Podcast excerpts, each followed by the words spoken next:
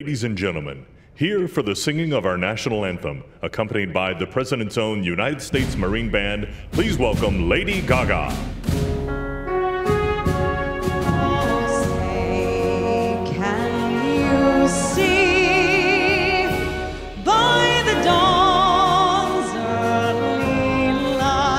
Detto, fatto. Come già abbiamo avuto modo di raccontarvi sul profilo Instagram di Quid, Joe Biden non ha perso tempo.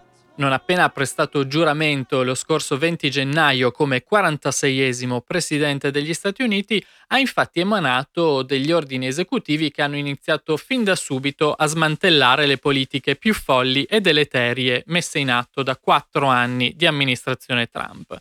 Uh, lo stesso ha fatto nei giorni successivi e ancora farà a passo spedito in queste settimane. Non è un caso che fra i primi provvedimenti da lui firmati abbia trovato posto la tutela a livello federale delle persone LGBTQ dalla discriminazione e poi anche la rimozione del military ban per le persone transgender. Biden era stato molto chiaro fin dalla sua campagna elettorale ed era evidente anche dalle persone individuate per le cariche centrali della sua futura amministrazione. Per lui i temi LGBTQ sono fondamentali.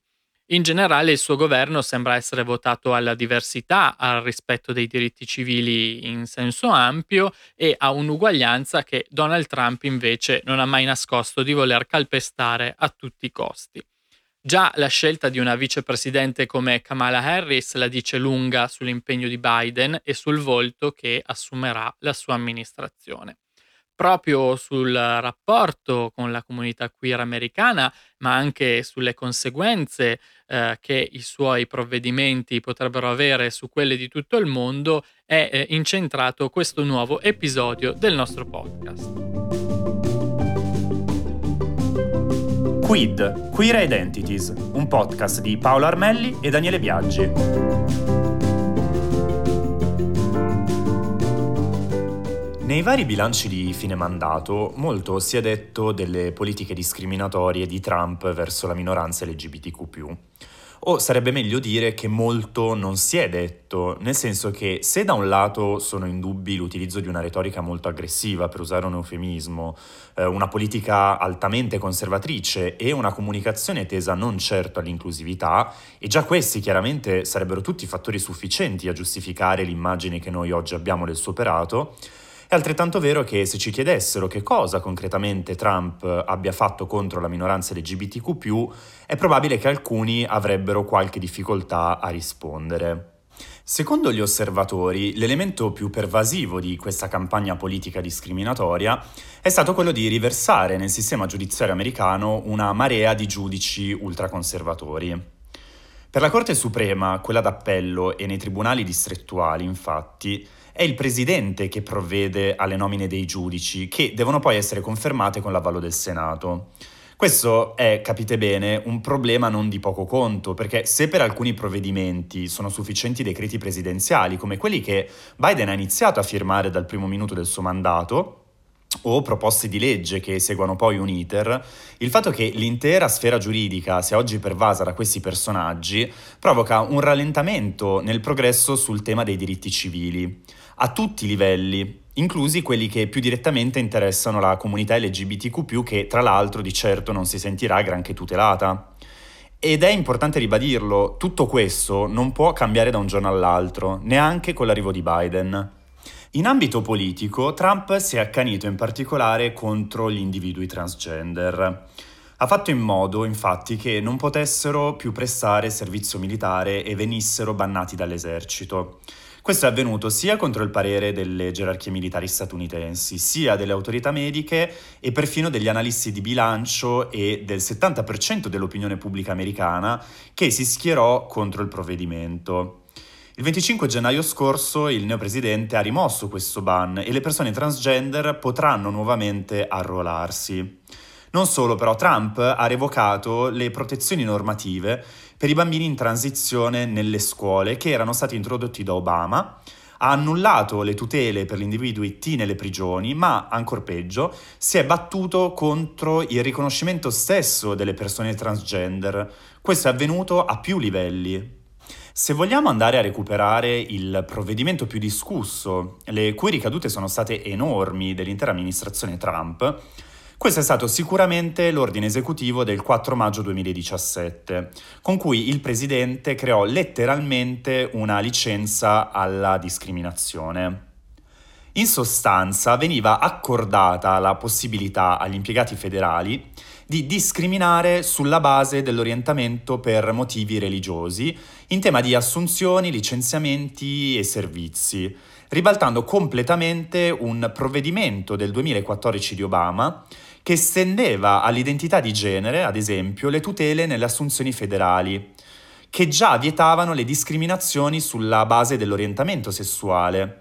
Quel provvedimento stabiliva addirittura che le società che facevano affari con il governo degli Stati Uniti dovessero esplicitamente rifiutare la discriminazione contro gay e transgender.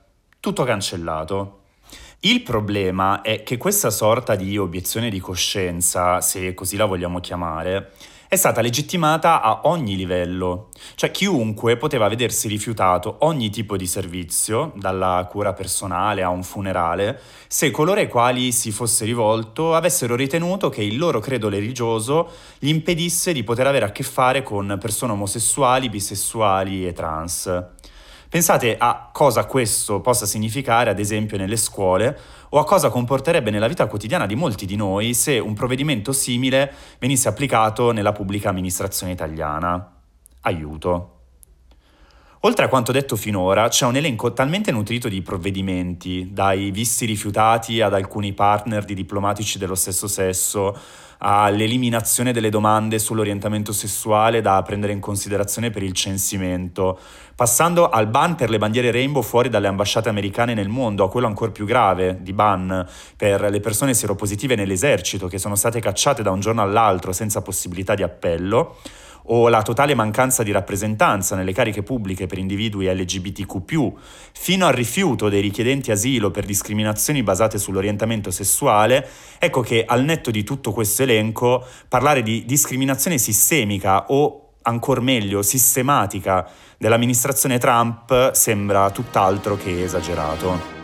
E come dicevamo invece, fin dai primi momenti della sua campagna elettorale, Joe Biden ha dimostrato un'opposizione vigorosa alle politiche di Trump su questi temi.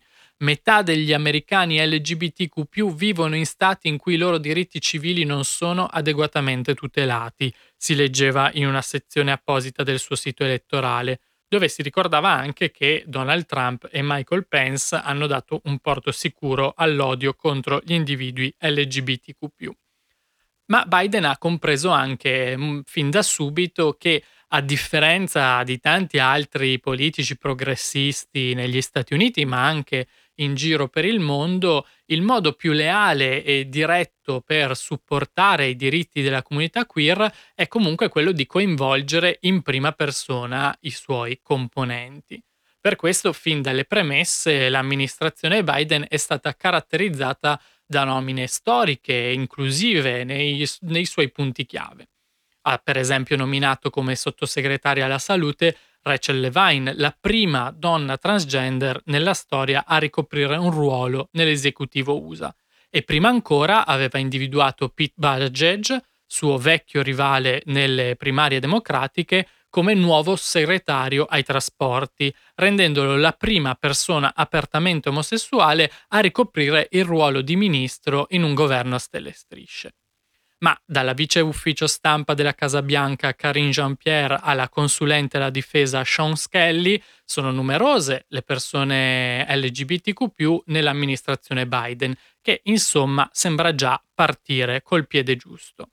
E l'impegno di Biden sul fronte delle politiche LGBTQ si è visto subito anche nei dettagli più piccoli. Uh, per esempio, il sito della Casa Bianca è stato cambiato immediatamente dopo l'inaugurazione in chiave inclusiva, reintroducendo per esempio lo spagnolo, che era una lingua che invece l'ex presidente aveva con, così, con stupido orgoglio nazionalista fatto rimuovere, ma ha anche introdotto questo nuovo sito per la prima volta nei form, nei moduli da compilare, i pronomi inclusivi, accanto a him, a he, him o she, her per maschile e femminile, sono comparsi anche they, them o other per eh, chi si identifica appunto oltre il binarismo di genere.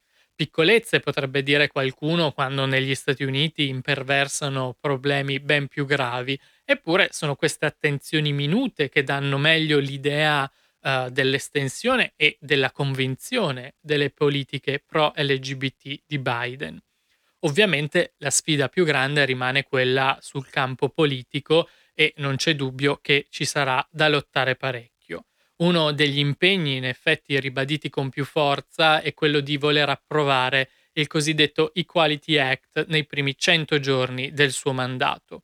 Si tratta di una proposta di legge che emenderebbe il uh, Civil Rights Act in modo da estendere il divieto di discriminare in base non solo al sesso di nascita, ma anche in base all'orientamento sessuale e all'identità di genere, cosa appunto, come vi accennava prima Daniele, che invece è stata sovvertita da Trump in seno alle istituzioni federali.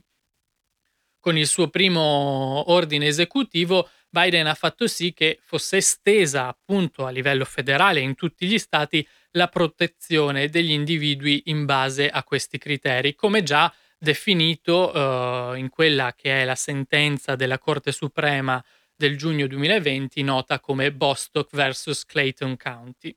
Ma affinché questo tipo di discriminazioni sistemiche vengano rimosse del tutto, il primo passo è proprio avere approvata una legge apposita appunto a livello federale. L'Equality Act era già passato alla Camera eh, che era già a maggioranza democratica nel maggio 2019, ma poi venne bloccata al Senato, che invece eh, sotto l'amministrazione Trump aveva una maggioranza repubblicana e appunto la stessa eh, amministrazione Trump aveva continuato a osteggiare ogni tentativo di farla approvare.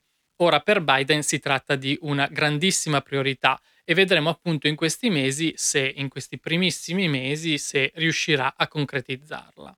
Ma ci sono altri obiettivi politici che Biden tiene a cuore, ad esempio fra questi delle azioni concrete contro un fenomeno in crescita preoccupante negli Stati Uniti negli ultimi anni, ovvero quello che riguarda i giovani LGBTQ senza fissa dimora perché cacciati di casa, magari appunto per il loro orientamento o per la loro identità sessuale. Biden ha poi promesso anche un'azione contro le conversion therapies, le aberranti uh, terapie riparative che assicurano di far tornare eterosessuali. E un, un impegno molto forte è anche quello contro l'HIV, il cui status di pandemia vuole estirpare entro il 2025. Ma il nuovo presidente non pensa solo al proprio paese. Durante la campagna elettorale, infatti, Biden si è anche sbilanciato su un tema delicato come quello della diplomazia internazionale. Ha infatti promesso di dare sostegno e protezione a quei diplomatici americani che si esprimeranno in favore dei diritti LGBTQ, anche in quelle nazioni che sono ostili alle persone queer, annunciando fra l'altro di voler utilizzare diversi strumenti dai, eh, dai canali di diplomazia privata alle agenzie dell'ONU per promuovere l'uguaglianza in ogni modo possibile e in ogni regione del mondo.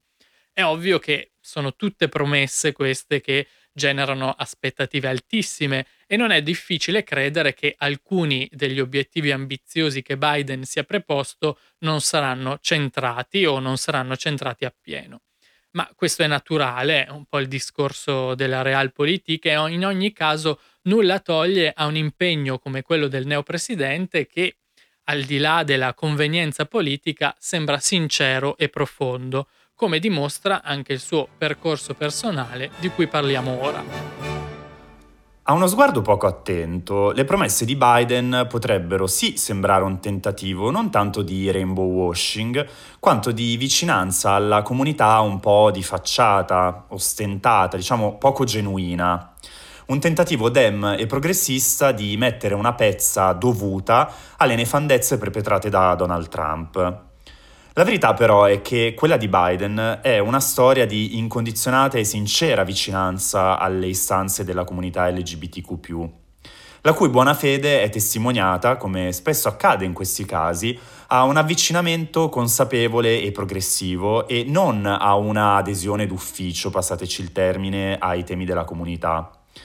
Questo lo diciamo perché il giochino che scatta sempre in casi simili, eh, era già successo ad esempio con Obama o Hillary Clinton, è quello di andare a recuperare vecchie dichiarazioni degli anni 80 e 90 in cui Tizio o Caio esprimevano posizioni diverse rispetto a quelle poi abbracciate in seguito su temi come il matrimonio ugualitario. Ecco, a parte essere un esercizio un po' sterile, riflette una visione estremamente disillusa della politica, che è in fondo l'arte del confronto, del compromesso, del progresso e dello scambio di idee, che sì, sembrerà strano dirlo, soprattutto nel nostro paese, contempla, anzi forse auspica anche che i soggetti politici in campo non rimangano statuari nelle loro posizioni, ma evolvano, soprattutto quando si tratta di diritti e temi etici. Emblematico in questo senso è un episodio che risale alla prima amministrazione Obama, quando Joe Biden era vicepresidente degli Stati Uniti. Per raccontarvelo citerò direttamente Francesco Costa, vice direttore del Post, espertissimo americanista e autore di un podcast che in molti conoscono, da costa a costa, che ha dedicato a Biden un episodio lo scorso marzo dopo la vittoria alle primarie democratiche, in cui riporta questo aneddoto utile al nostro discorso. Era maggio. L'elezione del presidente, in cui Obama si sarebbe ovviamente ricandidato, era distante circa sei mesi. In tutto il paese diventavano sempre più forti i movimenti per chiedere che anche le persone omosessuali potessero sposarsi come tutte le altre. La posizione ufficiale di Obama e Biden era quella del partito. Le persone omosessuali non devono essere discriminate dal governo, le unioni civili devono essere aperte a tutti, ma il matrimonio è quello tra uomo e donna. Gli esperti davano per scontato che Obama si sarebbe dichiarato favorevole ai matrimoni gay soltanto dopo le elezioni, per evitare che un tema così delicato potesse diventare argomento di campagna elettorale. Gli esperti non avevano tenuto conto di Joe Biden, in aprile, durante un incontro di raccolta fondi a porte chiuse, un uomo chiese a Biden per quale motivo secondo lui non dovesse poter sposare suo marito. La risposta di Biden spiazzò tutti. Biden raccontò di come avesse cambiato idea nel corso del tempo, di come i suoi nipoti non vedessero niente di sbagliato nel matrimonio tra due persone dello stesso sesso, di come lui stesso non ci vedesse più niente di sbagliato. Due settimane dopo, senza essersi messo d'accordo con Obama o col suo comitato che non si aspettava niente, e furono completamente colti di sorpresa, Biden disse la stessa cosa in diretta televisiva. Understand what this is all about is a simple proposition. Who do you love? Who do you love? And will you be loyal to the person you love? And that's what people are finding out is what what all marriages at their root are about. Whether they're marriages of lesbians or gay men or heterosexuals. Era una grossa notizia, e non solo per il merito sui matrimoni gay. Non si era mai visto un vicepresidente superare il proprio presidente su un tema così importante e delicato, peraltro in piena campagna elettorale. A quel punto la domanda che tutti si facevano era una sola. Obama la pensa come Biden oppure no? Non fosse altro che per limitare i danni, la risposta di Obama non poteva che essere una. L'intuizione di Biden era giusta, serviva uno strattone e quello strattone non sarebbe stato un problema in campagna elettorale. Tra l'altro, se volete approfondire un po' la vita di Biden, che è davvero straordinaria per tante ragioni, vi consiglio di recuperare l'intero episodio tenendo a portata di mano anche un fazzoletto. Io mi sono ritrovato a piagnucolare su un treno regionale. È il sesto della quarta stagione eh, intitolato La battaglia della vita di Joe Biden. Tornando a noi, non bastassero questa vicenda o i provvedimenti già presi in pochi giorni dal neopresidente a favore della comunità, o ancora le figure di spicco che sono state introdotte nella sua amministrazione di cui ha parlato prima Paolo, aggiungo un altro piccolissimo aneddoto che riguarda la biografia del presidente, eh, che secondo me non ha bisogno di grandi esegesi e permette di comprenderne fino in fondo la natura. Alle elezioni dello scorso novembre, Sarah McBride è diventata la prima donna transgender dichiarata a essere eletta al Senato degli Stati Uniti. La sua carriera politica era iniziata nel 2010, quando lavorò nel comitato per la candidatura di Beau Biden, il figlio del presidente morto a causa di un tumore al cervello nel 2015, per la sua rielezione come procuratore generale del Delaware. Fu proprio in quegli anni che Sara fece coming out e iniziò la propria transizione. Ebbene, in un tweet pubblicato subito dopo le elezioni, Sara ha raccontato come la persona che più la incoraggiò in quelle settimane del 2011 fu proprio Joe Biden. Nel tweet del 7 novembre scorso, a poche ore dalla sua vittoria e da quella del presidente, ha scritto Joe Biden venne da me e disse Beau is so proud of you. Oggi, Mr. President, Beau is so proud of you. We are all so proud of you. Ma non si può parlare di questa presidenza Biden senza nominare la sua vicepresidente Kamala Harris. Per molti la scelta di Harris come candidata alla vicepresidenza è stata infatti fondamentale per la vittoria di Biden, convincendo un pubblico più femminile, più giovane, più etnicamente diversificato che magari avrebbe avuto più ritrosie a votare per un candidato diciamo più tradizionale come il caro vecchio Joe. Anche sui temi LGBTQ, Harris è stata considerata da molti fin da subito come una garanzia. Nella sua attività di avvocato, infatti, è stata eletta alle prime cariche a San Francisco, un po' la culla arcobaleno degli Stati Uniti, e si è distinta immediatamente per la sua vicinanza alla comunità. Basta pensare che dal 2006 ha iniziato la sua battaglia per eliminare il cosiddetto gay and transgender panic, ovvero quell'attenuante invocata in diverse strategie difensive per giustificare appunto delle violenze omotransfobiche mh, con una temporanea insanità mentale dovuta ad avance o attenzioni indesiderate, questa è appunto le posizioni eh, delle difesa da parte di persone gay, transgender, eccetera. E eh, prima ancora, da procuratrice distrettuale di San Francisco, sempre Harris aveva creato un'apposita unità dedicata proprio ai crimini d'odio omotransfobici. Da procuratrice generale della California, poi l'attuale prima vicepresidente donna degli Stati Uniti eh, si è battuta per fermare i tentativi di bloccare il matrimonio egalitario, in particolare impegnandosi contro la celeberrima Proposition 8 che voleva appunto abrogarlo nello Stato. Lei stessa ha ufficiato di persona moltissimi matrimoni fra coppie dello stesso sesso e dal 2016, eletta in Senato, si è molto spesa per uh, tutelare in generale le persone LGBT e più in particolare le donne transgender. Su questo punto però non sono mancate le critiche. Come donna di Stato infatti ha, ha sempre tutelato, lavorato a tutelare la legge. E molti osservatori hanno avuto da ridire su alcuni suoi provvedimenti passati, in particolare sull'assegnazione delle persone transgender nelle carceri, sul blocco di alcune uh, terapie ormonali per il, appunto, la riassegnazione di genere, uh, quindi diciamo impostando una politica sovente non curante dell'identità sessuale effettiva dei carcerati, ma solo sul loro sesso di nascita, e poi alcune critiche sono venute anche su altre azioni a lei riconducibili contro il sex work, ambito in cui appunto lavorano eh, molte persone transgender. Nel corso degli anni Harris sembra aver rivisto molte di queste sue posizioni, in particolare ora si è detta favorevole alla decriminalizzazione delle professioni legate al sesso.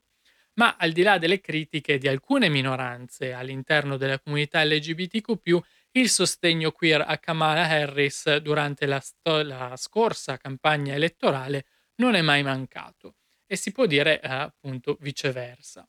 Non c'è ancora piena uguaglianza in termini di abitazioni, di posti di lavoro, di istruzione e su tanti altri temi ancora, diceva la vicepresidente già nel 2019 e possiamo immaginare che il suo impegno, anche a fianco dell'Equality Act sostenuto da Biden, andrà nei prossimi anni proprio in questo senso. A costo di essere sembrati perfino troppo celebrativi, non possiamo nascondere insomma che l'elezione di Joe Biden e Kamala Harris sia un bel motivo di soddisfazione per la comunità LGBTQ degli Stati Uniti e in realtà di tutto il mondo, oltre che per tutte quelle minoranze che sentivano e sentono oppressivo su di sé il peso delle politiche più conservatrici. Biden e Harris sembrano due politici navigati, consapevoli e votati al progresso e al di là della patina retorica che caratterizza ogni politico, soprattutto a quei livelli, sembrano mossi da uno spirito personale sincero e appassionato. L'abbiamo già detto però, le aspettative altissime sono quelle che più facilmente possono essere deluse, ma da qui sorge un'altra riflessione forse più significativa.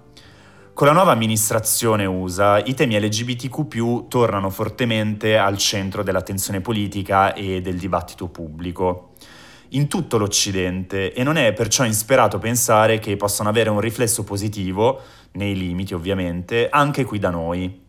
Sta dunque a noi tutti, da cittadini del mondo, mantenere alta la guardia senza dimenticare gli obiettivi di rispetto e inclusività a cui miriamo tutti e tutte. Insomma, nei prossimi mesi terremo gli occhi aperti e staremo a vedere. Nel frattempo però il podcast di Quid si prende una pausa. Questo è il nostro decimo episodio, infatti, ed è anche l'ultimo di questa prima stagione.